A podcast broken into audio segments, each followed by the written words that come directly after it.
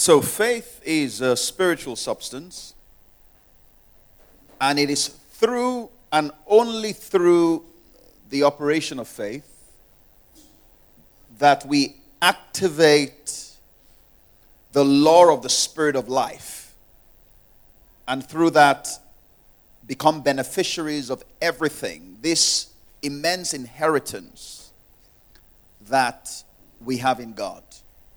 It is only through faith.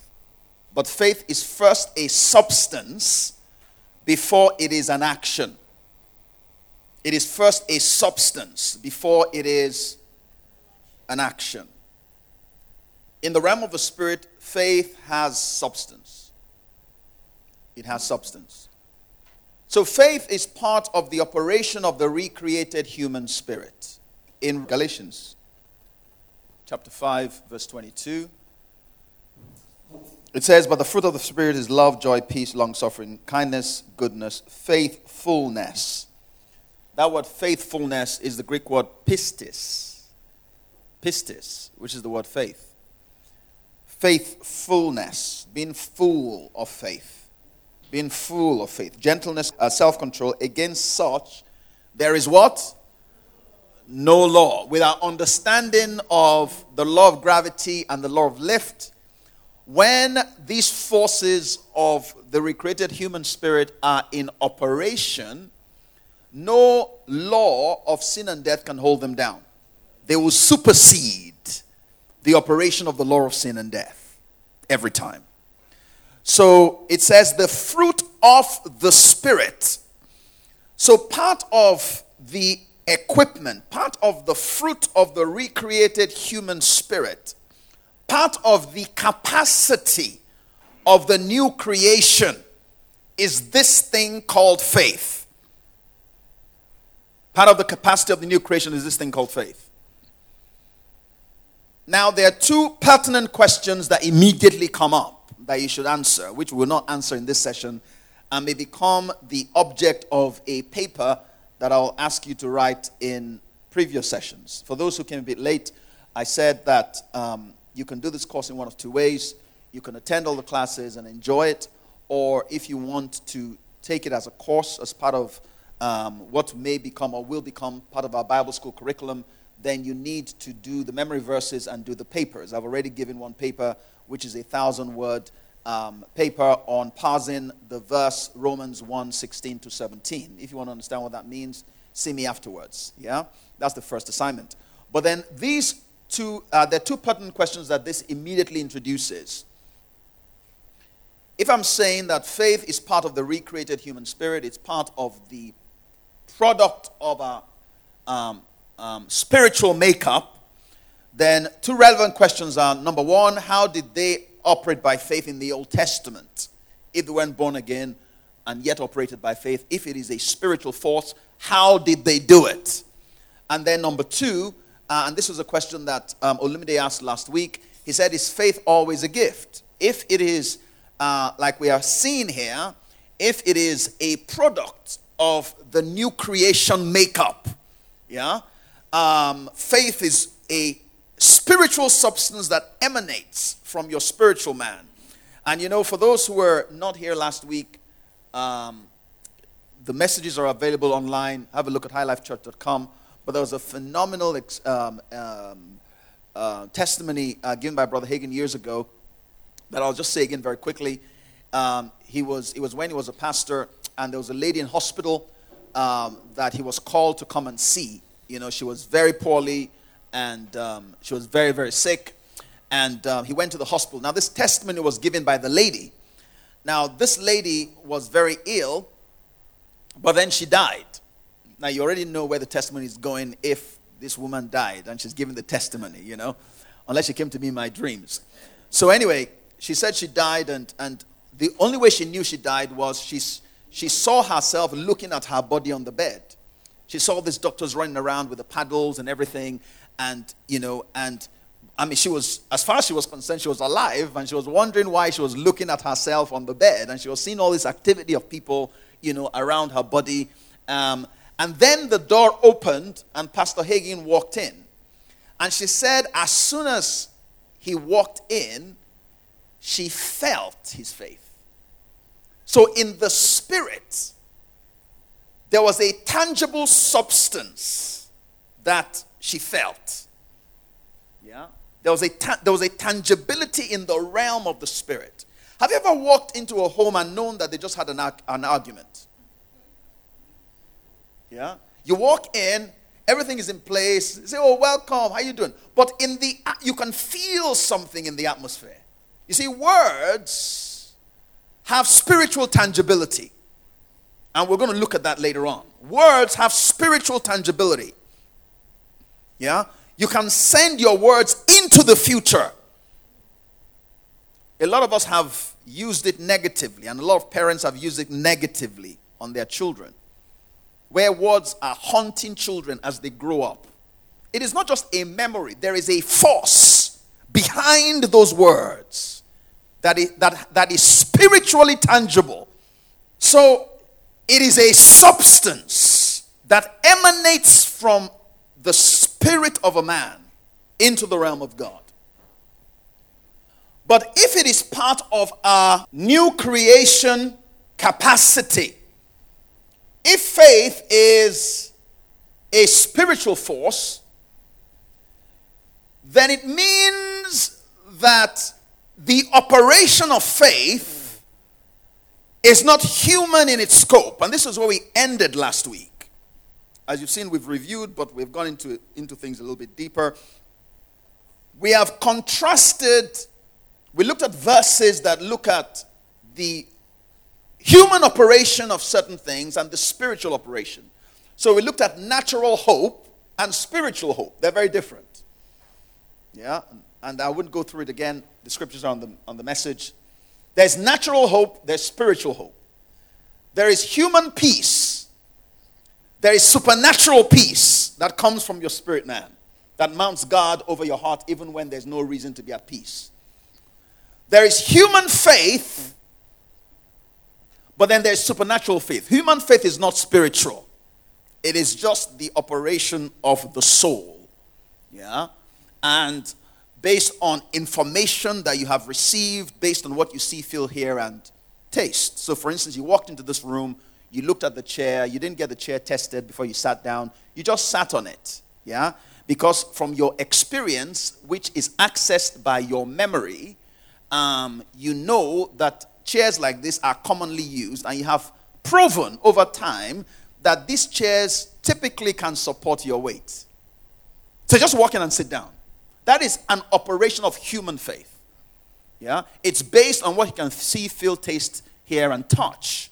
And it accesses, it uses your intellect, yeah, and then it accesses the other realm of your mind, which is your memory, and then your imagination. So, your memory, you have proof that you have done this before, it worked, and then you see yourself sitting down and it supports you. Are you with me? Now, if you you, you are given something that you have never used before, it's difficult to have human faith in it because you don't know how it works. You don't have experience. That is human faith. But that's different from what we're talking about. Human faith does not activate the law of the spirit of life because it's human. This faith we're talking about is the faith of God, which is a product of a spiritual operation. Yeah? So there are things, like I said earlier, which we normally associate with faith that even though they happen when faith is in operation, they are not proofs of faith. So look at Second Corinthians chapter 5. I know we're doing a lot of background, but this background is important. Yeah? I have not even said what faith is. But this background is so important because you would find that in our walk with the Lord and our um, experience in the Christian faith, we have been taught so much and we have assumed so much that unless we interrogate these issues, um, we will still be moving ahead without false, with the false notions of what faith is. Second Corinthians chapter 5, verse 6. Now, this is Paul speaking. It says, So we are always confident knowing that while we are at home in the body, we're absent from the Lord, for we walk by faith and not by sight. We are confident, yes, well pleased, rather to be absent from the body and to be present with the Lord. Now, I said in a previous session that I would look at verses, and don't be surprised if I come back to those verses in later sessions, because in the context of what we're talking about, I might look at just some aspects of a particular verse. And then in a later session, I'll come back to look at a different aspect. Okay, so this is one of those verses that we'll be coming back to. But it begins by saying we are always confident. We're always what? confident. We're always confident. Now, what does confidence look like? Someone should give me some examples of what confidence. When somebody he says we are always confident. What does confidence look like? Boldness, yes. Unflinching. Fearless, fearless. Guaranteed assurance, okay? So somebody that is confident, you know, they are bold, they are fearless, they move ahead with assurance. All right? And, and you can tell when somebody's confident. Right? But remember what I said earlier that just because somebody is confident does not mean that they are operating by this thing we call faith. Because how many of you know confident people that fall on their faces? Yeah? If I, ah, and that guy was so confident. Why didn't it happen? You know? So, f- when faith is in operation, it puts us in a place of confidence, but faith is not confidence. Do you understand the point I'm making? Just because somebody looks confident and acts confident doesn't mean that they are operating by faith. The person that's operating by faith will be confident, but in the spirit there is what? A substance. Because confidence can be human. But he says when we are operating by faith, it affects our behavior, it affects our action.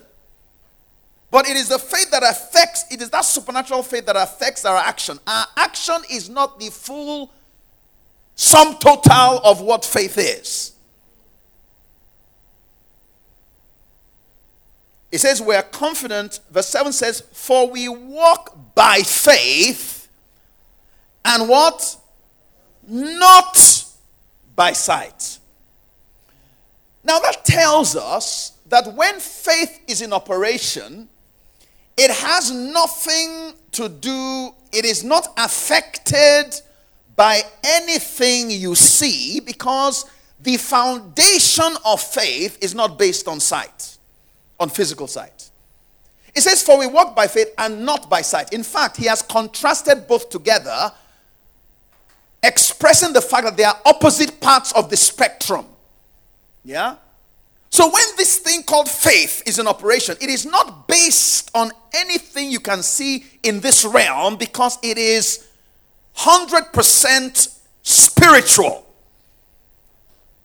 It's 100% spiritual. You see, what you need as far as the operation of a child of God is concerned is not here, it's not in the physical realm. And the equipment God has given you to reign in life are not physical equipment. In Second Corinthians chapter 4 verse 18, I see this is why we said last week that if we're going to operate by faith, we have got to be comfortable being spiritual beings because it is entirely spiritual. It affects the physical, it affects the natural, but the operation is a spiritual operation. And we need to be very clear on the distinction between a spiritual operation and a soulish operation or a physical operation. If we're going to experience the overcoming life that the life of faith guarantees, for whatever is born of God overcomes the world, and this is the victory that overcomes the world, even our faith. 2 Corinthians chapter 4. So Paul in, in this 2 Corinthians 5 is saying that we are always confident because we walk by faith and not by sight. So our operation of faith is not based or informed, encouraged or discouraged by what we see. If your faith is discouraged by what you see, then it is not the faith of God. It is not rebuke, it's just information. Yeah? It's just telling you what you've been operating with. If your faith is encouraged by what you see, it is not the faith of God. In 2 Corinthians chapter 4, verse 18, which precedes what he said in 2 Corinthians 5, verse 16, let's start from 16, says, Therefore, we do not lose heart. Wow. I love, you know, I've said, you know what I love? I love words that are definitive. He said, We don't lose heart. Even though our outward man is perishing, yet the inward man is being renewed day by day. For our light affliction, which is but for a moment, is working for us a far more exceeding and eternal weight of glory, while we do not look at the things which are seen, but at the things which are not seen. For the things that are seen are temporary, but the things that are not seen are eternal. So, from this passage, we see that just like there are natural things, there are spiritual things or eternal things, eternal substances. And Paul is saying that our focus is on these eternal things, and therefore, we are not moved by things that happen in the temporal realm because the physical realm is temporary, which means it is subject to what? To change. It's changeable. It's changeable. So when we are operating by faith, you know, scientists say that only 5% of the universe can be seen. Now, that is a phenomenal statement. They have discovered, you see, true science does not negate scripture. In fact, true science eventually catches up with what the Bible says. Now, it says that science tells us, and you can Google this very easy, that only 5% of the universe, that is only 5% of the universe that we've been able to interact with. 95% is made of something known as dark matter dark matter. We know it is there, but we can't see it, we can't touch it, we can't feel it, we can't taste it, we can't perceive it. But we know it's there. Right? Only 5%. So Paul says we're not operating in the realm of the seen, the 5%. What we are using is accessing a realm that is eternal, and through our activities in that realm, it would affect what happens in this realm. We walk by faith and what? Not by sight. So when faith is in operation, it is not based on perceptible things, it is not based on probability, it is not based on impressions as far as things we can see, feel, taste, or touch are concerned. Because its roots, its source is not from here. Fuels it is not from here, it is 100% in the eternal realm. Look at um, Romans chapter 4, verse 19. I like Romans 4 because it gives an example of a man like you and I who unleashed this power of faith. In Romans chapter 4, verse, I'll start from verse 16. That's you. It says, Therefore, it is of faith that it might be according to grace, so that the promise might be sure to all the seed. Not only to those who are of the law, but also to those who are of the faith of Abraham, who is the father of us all. So, us all, as in you and I as well. He's given an example that we can follow. As it is written, I have made you a father of many nations in the presence of him who he believed, God who gives life to the dead and calls those things which do not exist as though they did. Who, contrary to hope, in hope believed. So we see the two kinds of hope there. contrary to natural hope, this was a hopeless situation. He was 90 years old. There was something that he received that activated spiritual hope. He now began to have hope, supernatural hope. Who, contrary to hope, in hope believed, so that he became the father of many nations, according to what was spoken, so shall your descendants be. And being not weak in faith, he did not consider his own body already dead, since he was about a hundred years old, and the deadness of Sarah's womb. He did not waver at the promise of God through unbelief, but was strengthened in faith, giving glory to God, and being fully convinced that what he had promised, he was also able to perform.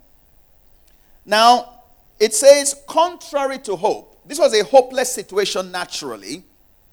He now had a different kind of hope. Now, that hope was based on something. Yeah? But what I want to focus on today is that even though it was a hopeless situation, the Bible says he became the father of many nations because he used this thing called faith, which is supernatural. And that supernatural exercise changed the natural. Yeah?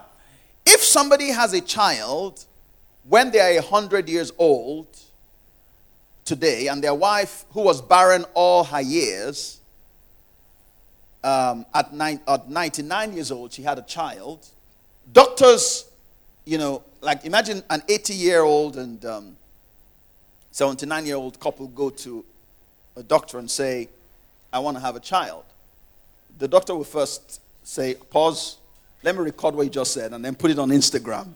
yeah? All right? It is foolishness. It's impossible. Even if, and then you now give them your case history. All right? Um, it's an impossible situation. But you know, because he operated according to this super, it wasn't a natural thing he used, because naturally it is impossible. Yeah?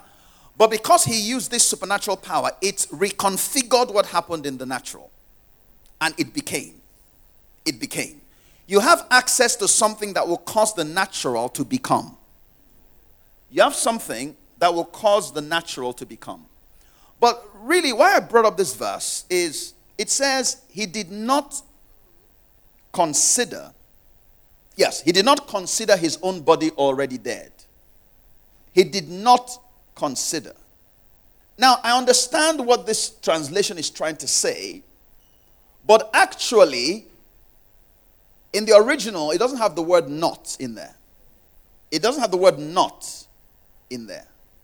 Now, even though the, the thought is the same, but it's important to understand that the not was not in there, and it was put in at the discretion of the New, uh, the New King James translators to explain that he, he was focused on faith.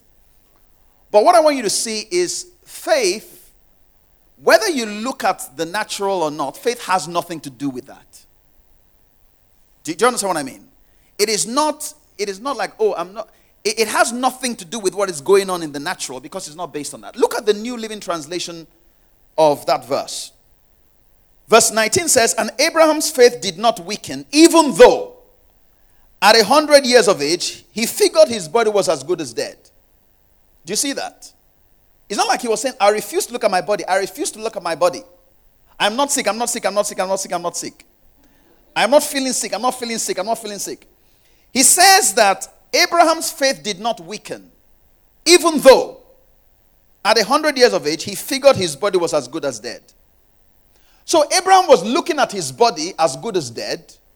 He was looking at Sarah, who, even in her so called fertile years, she was barren, was now 90 years old. He knew she was barren. He knew his body was dead, but it did not weaken his faith. How is that possible? Because his faith was not based on his body. His faith was not fueled, it was not encouraged by whether, you know, sperm was produced when he had sex. He was not encouraged or discouraged by his sperm count. He was not discouraged by whether Sarah had or didn't have her monthly cycle, there is nothing to show that all of a sudden Sarah started ovulating at 90 years old. The strength or weakness of his faith was not based on what was happening, it was not fueled by it. So even though he knew that his body was dead, even though he knew that Sarah's womb was barren, yet his faith was strengthened because his faith was not based on sight, his faith was based on something else. Do you see that? The so the man that is walking by faith, the woman that is walking by faith, has their sights set on a different reality. And when I say reality, I'm not talking about dream. I'm talking about reality. There's a substance that they are connecting with. There is something that they know. Verse 1 of Romans 4 says, What has Abraham, our father of the flesh, discovered? What has he found? He understood how to lay hold of the realities of a different realm. He understood how to unleash equipment that is the equipment of God that has the ability to go into a different realm and lay hold of substance that can reconfigure the physical. Because everything in the physical is changeable. Everything. Everything. Everything. And when you are operating by this power of faith, the physical does not encourage or discourage you. And Paul says, We are always confident because we walk by faith and not by sight. In fact, even though things look worse, worse and look like they're going from bad to worse, our focus is on the, on the eternal realm. And it changes. Everything that we are ex- ex- experiencing in the physical is like light affliction because we are seeing the tangibility in the spirit. And you might not see today, you might not see tomorrow, but I can guarantee you that this physical is going to conform because there is a higher law that is in operation. There's a higher law in operation. In the, um, the Passion Translation, Romans 4, verse 19 says, In spite of being a hundred years old, when the promise of having a son was made, his faith was so strong that it could not be undermined by the fact that he and Sarah were incapable of conceiving a child. he says his faith was so strong that it could not be undermined by facts. By facts. You see, every fact that you have, a fact is a conclusion that is made based on things that you can see, hear, feel, or touch. That's a fact. That's a fact. The child is dead. It's a fact. This is a cancerous cell. In fact, look at the, it's a fact. This is a tumor. It is a fact. This is a womb. This is what's happening. There are no eggs. It is a fact. You have no eye sockets. It is a fact. These are facts based on things that you can see, feel, hear, taste, and touch. But it says that even though there were facts, his faith was so strong and it changed those facts. And when you use this spiritual power called faith, all that will happen is the doctor will say, Well, we can't understand what happened. We have the x ray, it looked, it said this. I mean, in fact, this is a miracle. This is a miracle. It is only a miracle because they don't understand it. The things that are called miracles are the things that um, science in its current form does not understand. That's what a miracle is. But in the realm of the spirit and in the operation of the spiritual, the miracles are not really miracles. They are the natural consequence of activating a set of laws that we have access to in the kingdom of God. And that's why there's still some places today where the little kids in the Amazon are looking up and they see a plane and they think, man, that's a miracle. Yeah, that's a, it's a miracle to them. It's a miracle to them. But the person that understands. So, this is an invitation that Jesus was giving his disciples. He said, Embrace the God life. Really embrace it, and nothing will be too much for you. Nothing will be too much for you. Because it was an invitation into accessing a different dimension of life that is spiritual, spiritual to its core, and it changes the natural realm. So, in the dynamic of faith, what you can see doesn't encourage or discourage. Now, we know from Mark 11 23, because in verse 22, Jesus said, Have the God kind of faith. In verse 23, he says, Therefore I say unto you, whosoever shall say to this mountain, Be thou removed and be thou cast into the sea, and shall not doubt in his heart, but shall believe that those things he says comes to pass, he will have whatsoever he he says. Now, we have already established that, and he was talking about the operation of faith, wasn't he, in Mark 11 23. But we have already established that faith is a spiritual force, and everything in its operation is spiritual to its core. Are you with me? And even though it affects your confidence level, faith is not confidence. Yeah?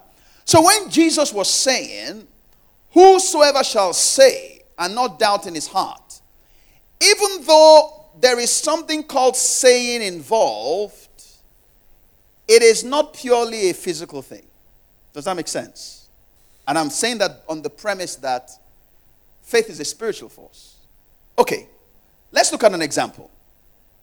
Look at Mark chapter 5, verse 25 to verse 30 woman which had an issue of blood 12 years and had suffered many things of many physicians and had spent all that she had and was nothing um, bettered but rather grew worse. When she heard of jesus came in the press behind and touched his garment. For she said if i may touch but his clothes i shall be whole and straightway the fountain of her blood was dried up and she felt in her body that she was healed of that plague and jesus immediately knowing in himself that virtue had gone out of him turned him about in the press and said, Who touched my clothes? And the disciples said unto him, Thou seest the multitude thronging thee, and sayest thou, Who touched me? And he looked round about to see her that had done this thing. But the woman, fearing and trembling, knowing what was done in her, came and fell down before him and told him all the truth. And he said unto her, Daughter, thy faith had made thee whole. Go in peace and be whole of thy plague. Okay. All right, great. Um, I'd like us to turn to Matthew 9. So this woman, she said, If I touch the hem of his garment, I will be what? I'll be healed. And she was activating the principle of faith as given in Mark 11 23, right? Now look at Matthew's rendition of it. In Matthew 9 20, verse 20 to 22, I'd like somebody else to read that. Just then, I'm reading from NLT. Just then, a woman who had suffered for 12 years with constant bleeding came up behind him. She touched the fringe of his robe, for she thought, if I can just touch his robe, I will be healed. Jesus turned around, and when he said, when he saw her, he said, Daughter, be encouraged. Your faith has made you well and the woman was healed at that moment. Okay, excellent. So the Mark 5 says, She said, If I touch the hem of his garment, I'll be healed. Yeah? Matthew's translation, the NLT says, She thought, If I touch the hem of his garment, I'll be healed. The New King James says, She said to herself, within herself. One said she said, one said she said within herself. So, faith, the operation of faith, is not merely in your words or how loud or low you speak. Are you with me? So when, when Jesus said, that Whosoever shall say, He's not saying that Everybody can access this apart from dumb people. A dumb person can never be healed because that dumb person cannot speak. So that means saying goes beyond speaking. What does saying mean? What does saying mean? Because Mark's account of this incident does not contradict Matthew's account of this incident. Do you understand? Mark said she said. Matthew said she thought. But in both incidents, there's something that was happening that was equivalent to expressing the power of faith. So, faith, which is a substance, must be expressed, but words do not are not the only way. Just because words are spoken doesn't mean you're expressing faith. You know, in the beginning, when God said, Let there be light, there was light, was there not? But when God spoke, you know, there was no air.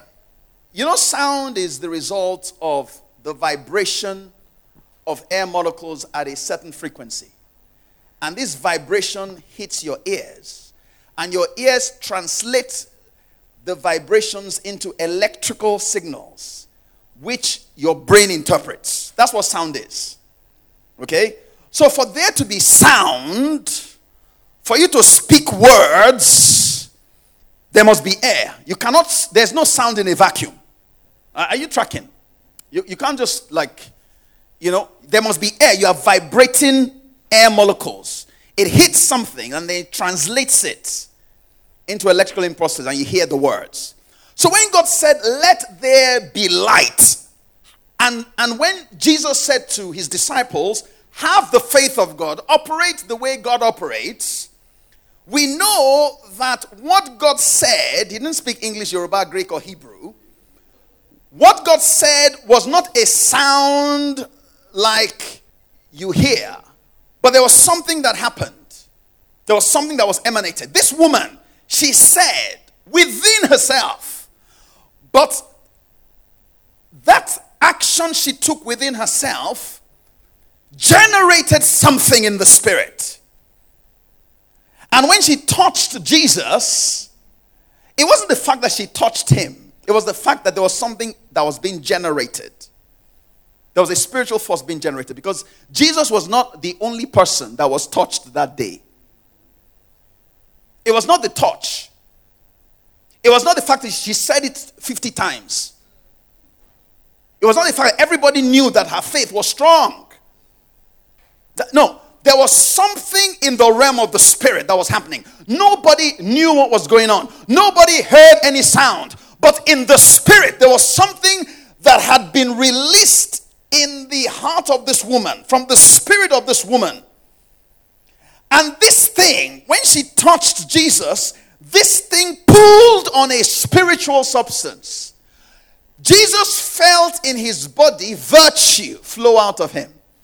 This is spiritual healing power that flowed out of Jesus, and he felt it. And he said, Who touched me? And they were saying, Everyone is touching you. They didn't understand. Somebody had penetrated the glory realm, the realm of God, and had laid hold of the provision of God for her. So even when we are talking about speaking, we're not just talking about words. You understand what I'm saying? We're not just talking about words, and we're going to delve deeper into this next week. We have 15 minutes for questions. Yeah, our memory verse for this session would be 2 Corinthians chapter 5, verses 6 to 7. Okay, so we have 15 minutes to engage. If you have a question, just raise your hands. The guys will give you um, a mic, and then we will try to deal with the questions in 15 minutes. I okay, have a yes, question. Sorry. Yeah. Okay, so We've heard about confessions. Yeah. Like if you want something or you really want something, so you keep confessing. Until it takes hold. Yes. And so I I've always believed that you have to actually be speaking out. Mm-hmm.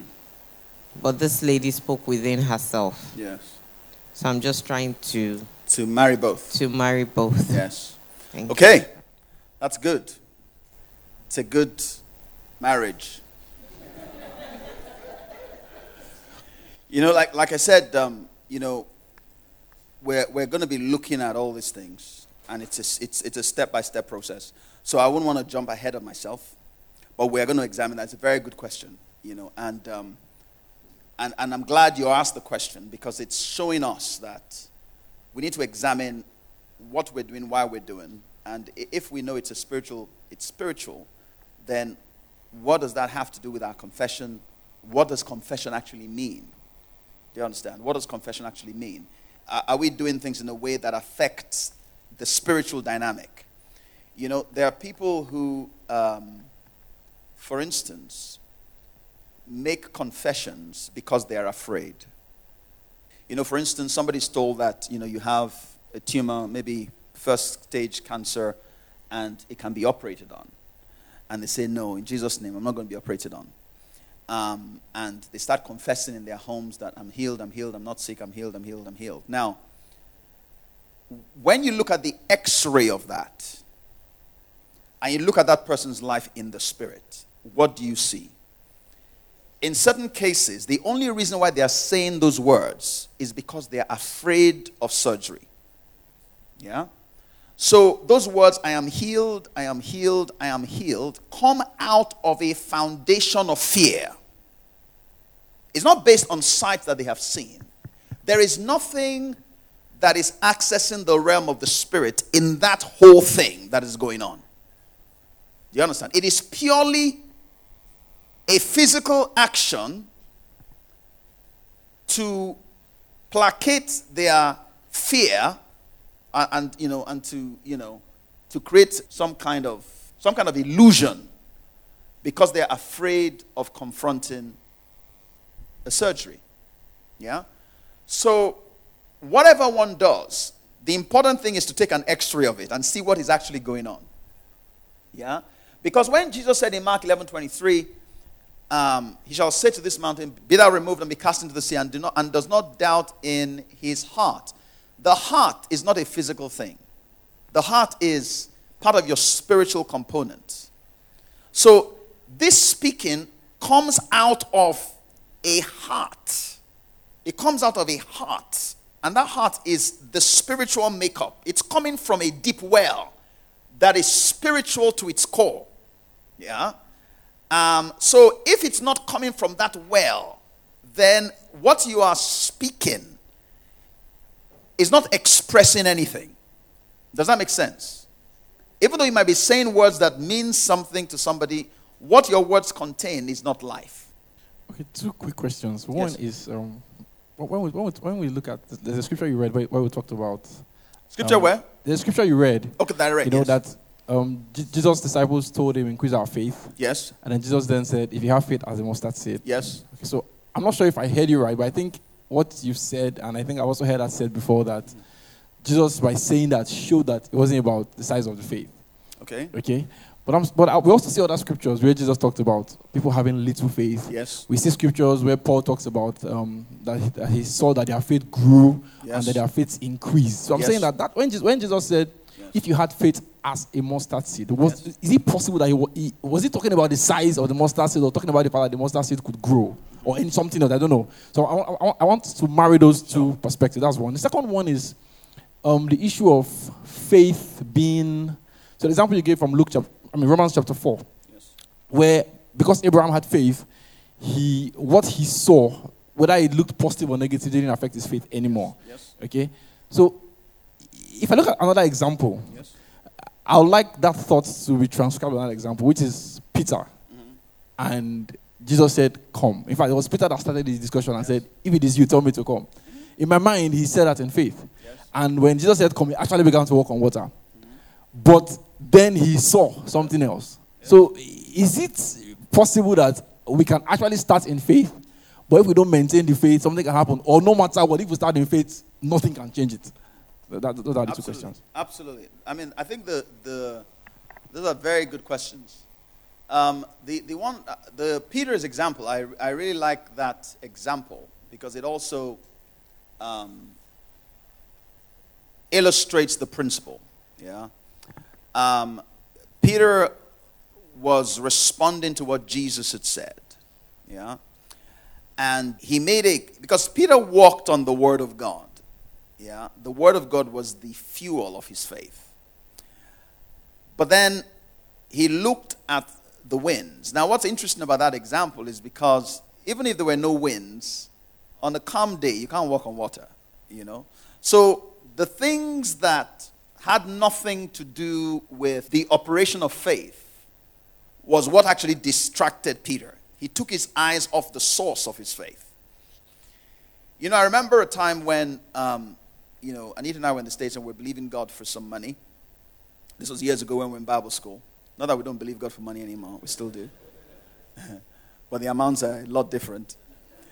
Um, but we're believing God for $1,000 and we began to meditate in God's word and, and found our hearts on the word and speak the word, you know, concerning that. Um, and I remember a day when we're praying, and in fact, I was, uh, I was meditating on Hebrews 11:5 that says that, um, that I'll not in any way fail you, nor give you up, nor leave you without support. I'll not, in any, I'll not, I'll not, I'll not in any degree leave you helpless and let you down or relax my hold on you. Assuredly not. You know, I was, I was meditating on that verse. And I was establishing my heart on that truth of what God had said, that He would not abandon me, He will not fail us. And, and I was focusing on that and, and, and praying into that and meditating on that and speaking that. Now, every, while I was saying that in my heart, in my mind, there was this bombardment of the enemy. You are going to be exposed for a fraud. Your wife is going to know that you, haven't, you don't know what you're doing. Um, you know, in this Bible school, you're one of the few black people.